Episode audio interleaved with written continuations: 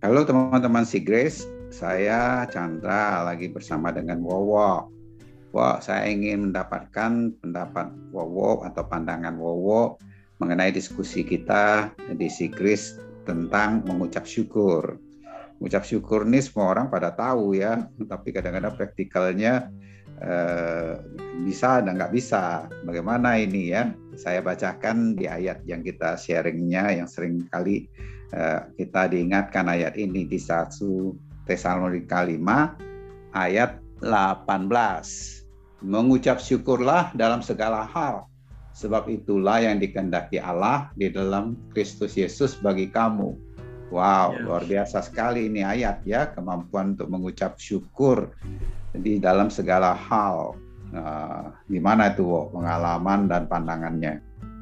Ya, yang yang saya mau sharing di sini adalah memang ayat ini kita semua sudah tahu dan, merasa bahwa oke, okay, tentu saja ayat ini bagus sekali, kita harus bersyukur dalam segala hal gitu.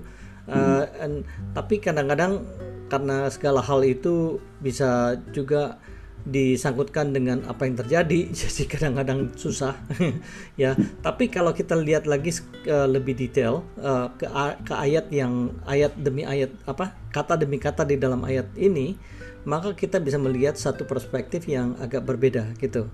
Contohnya satu in everything give thanks.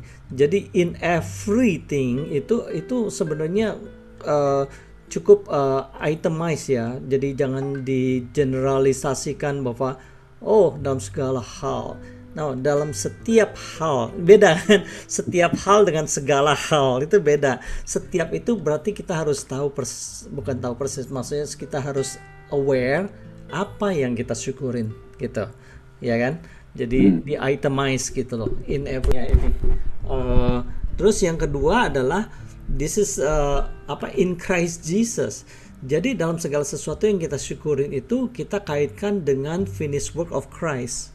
Jadi mm. who we are in Christ gitu. Mm. Nah, jadi nggak tergantung lagi dengan situasi kondisi yang terjadi, tetapi dengan perspektif bahwa siapa kita di dalam Kristus. Nah, in Christ Jesus kan di sini.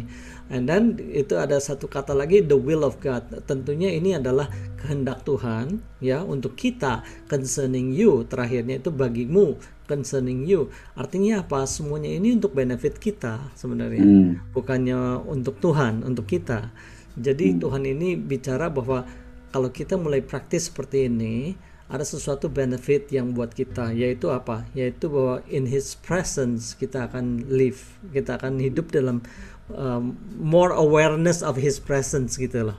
Karena hmm. dalam segala hal kita praktis habitnya dengan mengucap syukur gitu dalam segala hal atau setiap hal yang yang kita kaitkan dengan finished work of Christ. Ya gitu.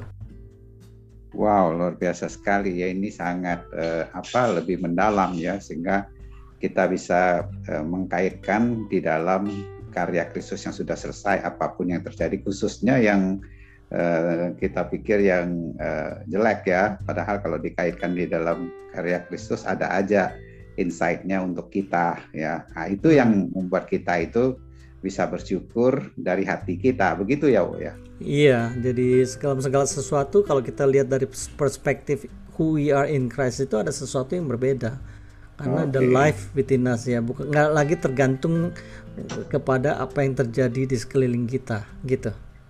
Oh ya. oh. Ya ya ya terima kasih Wo. Ini satu insight yang luar biasa ya. Sesuatu yang eh, kelihatan pandangan kita yang terbatas saja. Kalau kita ngelihat di dalam Tuhan ada aja harapan kemuliaannya ya. Yeah. dalam Kristus dengan karyanya yang sudah selesai. Begitu ya Wo ya? Yes Oke, okay, thank you Pak untuk insight-nya yang sangat memberkati kami semua. Ntar uh, kita ketemu lagi di Sigris berikutnya. Tuhan memberkati.